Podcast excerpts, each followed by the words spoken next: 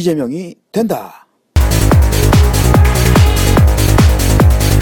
오늘 방송은 왜 이재명이 된다고 하는지 돼야 된다고 아니고 됐으면 좋겠다도 아니고 이재명이 된다고 하는지에 대해서 우리가 우리끼리 한번 어, 광장에서 만난 형님들하고 방송을 이렇게 녹음을 한다는 것 자체가 되게 신기하거든요. 제가 여기까지 오게 된 거를 단어 하나로 규정을 짓자면 분노입니다. 정치에 관심도 없었고요. 뭐 대통령이 누군지만 아는 정도의 그냥 아주 극히 평범한 철없는 청년이었거든요. 정치에 관심을 갖게 된 거는 일단 첫 번째로 세월호입니다. 근데 세월호 사고가 터지 터졌을 때 당시만 해도 저 개인적으로는 그렇게 생각을 했어요.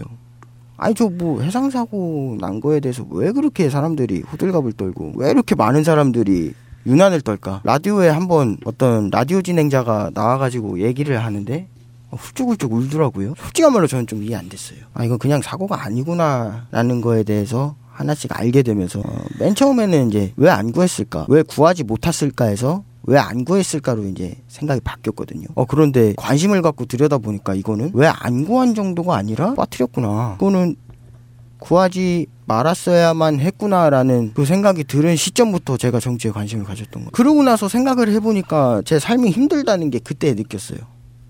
아, 내가 왜 이렇게 힘들지? 나는 나름 되게 열심히 살았다고 생각을 했는데 제 개인의 얘기를 하자면 저는 대학교도 안 가고 정확하게 17살 그러니까 우리나라 나이로는 18살 때부터 일을 했거든요.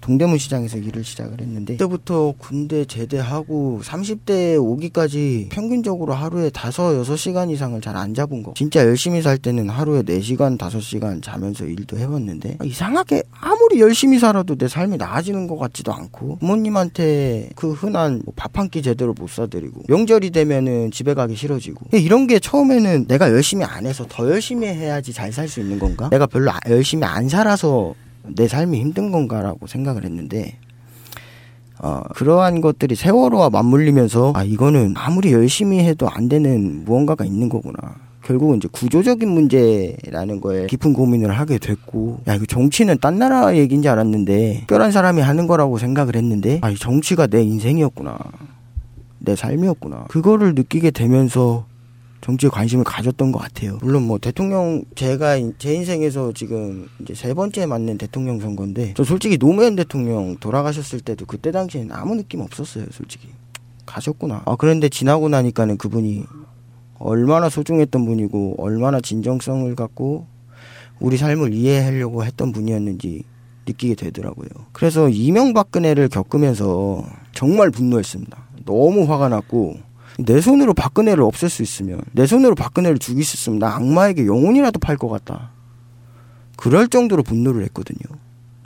근데 이 분노를 도대체가 어디다가 분출할 방법이 없는 거예요. 아, 그러, 그러, 그러다 보니까는 이제 광장에 나오게 되고. 그러니까 뭐라도 해, 해야겠는데 도대체 일반 시민으로서 해볼 수 있는 방법이 없으니까 광장에 나오게 되고 팟캐스트라는 대한 언론을 알게 되고 어, 내 마음을 대변해 주는 사람들이 있네. 이렇게 얘기를 하는 사람들이 있네. 라는 거를 깨닫게 됐거든요. 그때부터 본격적으로 정치에 관심을 가졌던 것 같아요. 아, 근데 요번에 되게 감동적이었던 게 뭐냐면 우리가 열심히 이제 촛불을 들지 않았습니까? 여기 형님들도 그렇고. 제 주변에 친구들이 그런 얘기를 가끔 해요. 야, 그럼 뭐 나간다고 뭐가 바뀌냐? 이 시점에서 우리 목소리를 가장 잘 대변하고 우리 뜻을 그대로 받, 받들어서 싸울 수 있는 사람이 누군가라고 봤을 때 자연스럽게 이재명 시장한테 눈이 가더라고요. 어? 이 사람 나랑 같은 생각을 갖고 있네. 작살 낸다 그러네. 친일 수구 세력, 부패 세력, 경제 권력 뿌리 뽑자고 하네. 그때부터 이재명 시장한테 관심을 갖고 이 사람이 아니면 안 되겠구나. 이 사람이랑 함께면은 싸울 수도 있을 것 같고 신바람 나는 마음으로 더욱더 열심히 정치에 참여할 수도 있겠. 제가 독일에 간 게 2004년이었어요. 2004년 9월 5일날 인천공항을 통해 처음으로 해외를 갔는데 그때 이제 처음 나가니까 가족들하고 친척들도 와서 환송을 해주는 게 기억이 나는데 그때 그 어머니한테 제가 말, 말씀드렸던 게 그래요. 딱 간단한 박사 돼서 올게요. 음. 어. 근데 막상 가서 독일에 7년을 있었는데 어, 박사는 근처도 못 갔어요. 그 이- 그래서 지금 제가 박사 어 아무튼 그때 그 상황이 그랬고 뭐 그러니까 요런 게 좀 저는 그래서 그때부터 이제 사회적 참여를 많이 결심하게 된 것 같아요. 제가 광장에 나온 이유도 이런 걸 실제로 겪어보니까 이건 좀 바꿔봐야겠다. 그러면서 그거에 이제 부합하는 사람은 뭐 이재명 시장 얘기가 나올 수밖에 없는 게 어, 그래서 저는 광장에 나왔고 이재명 시장이 내가 생각하는 그 독일의 좀 정치적으로나 사회적으로 그 진보된 면을 가장 잘 이해하고 그거를 좀 실천할 수 있는 사람이 그 이 시장이 아닌가 생각. 저 남들보다 많이 활동을 하고 그런 사람은 아니기 때문에 정말 일반적인 서민 어렵게 서울에서 자식을 키우면서 사는 사람으로서 한 말씀을 좀 드리자면은 이재명 시장이 꼭 대하반이 된다라는 생각을 갖는 이유는 단순 무식해요.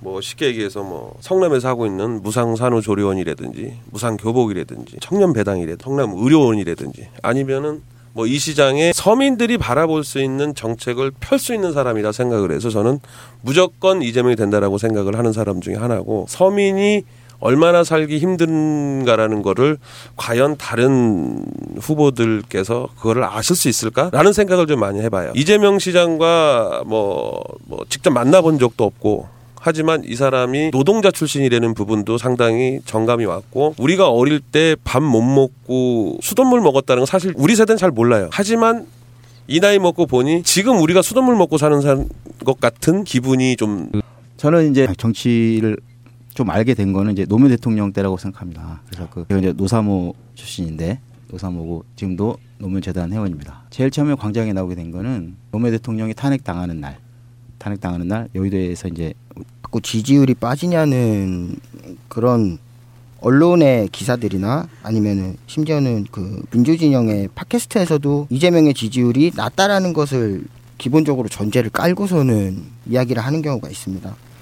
그래서 이 여론조사는 결론부터 말씀드리면 저는 개인적으로 믿지 않는 편이고요. 이거에 대해서 얘기를 좀 해보겠습니다. 제 생각으로는 호랑이가 날개를 다른 것처럼 어, 그렇게 유리한 국면이라고 볼 수 있다고 생각을 하는데요. 방송에서 비중을 볼 수 있을 것 같은데요. 이미 기득권층에서 그 아마 빅데이터 이런 걸 통해서 이재명 시장이 당선이 예측돼서 미리 깔아뭉개기를 하고 있는 게 아닌가 좀 그런 생각을 갖고 있어요. 음, 지난 대선 같은 때 보면 상대 측 후보에게 종목몰이나 뭐 네가티브 이런 것들 해서 흑색 선전을 많이 하는 걸볼수 있었는데 이재명 시장의 경우는 지금 예 아예 언급조차 안 하는 경우가 더 많습니다. 뭘 하고 다니는지 정말 알 수가 없을 정도 같아요. 그런 면에서 뭐 봤을 때 이재명 시장이 좀 바닥 밑바닥에 깔린 지지도가 이미 그 대세까지 올라온 게 아닌가 생각도 들고요. 그리고 실제로 저는 주변에 정치에 관심 있는 분들이 많지는 않아요. 근데 그분들한테 보면 물어보면 오히려 이재명 아는 분도 많고 차라리 그 다른 후보보다 이재명 후보가 더 어, 인지도가 더 있다고 생각하고 생각나는 게 그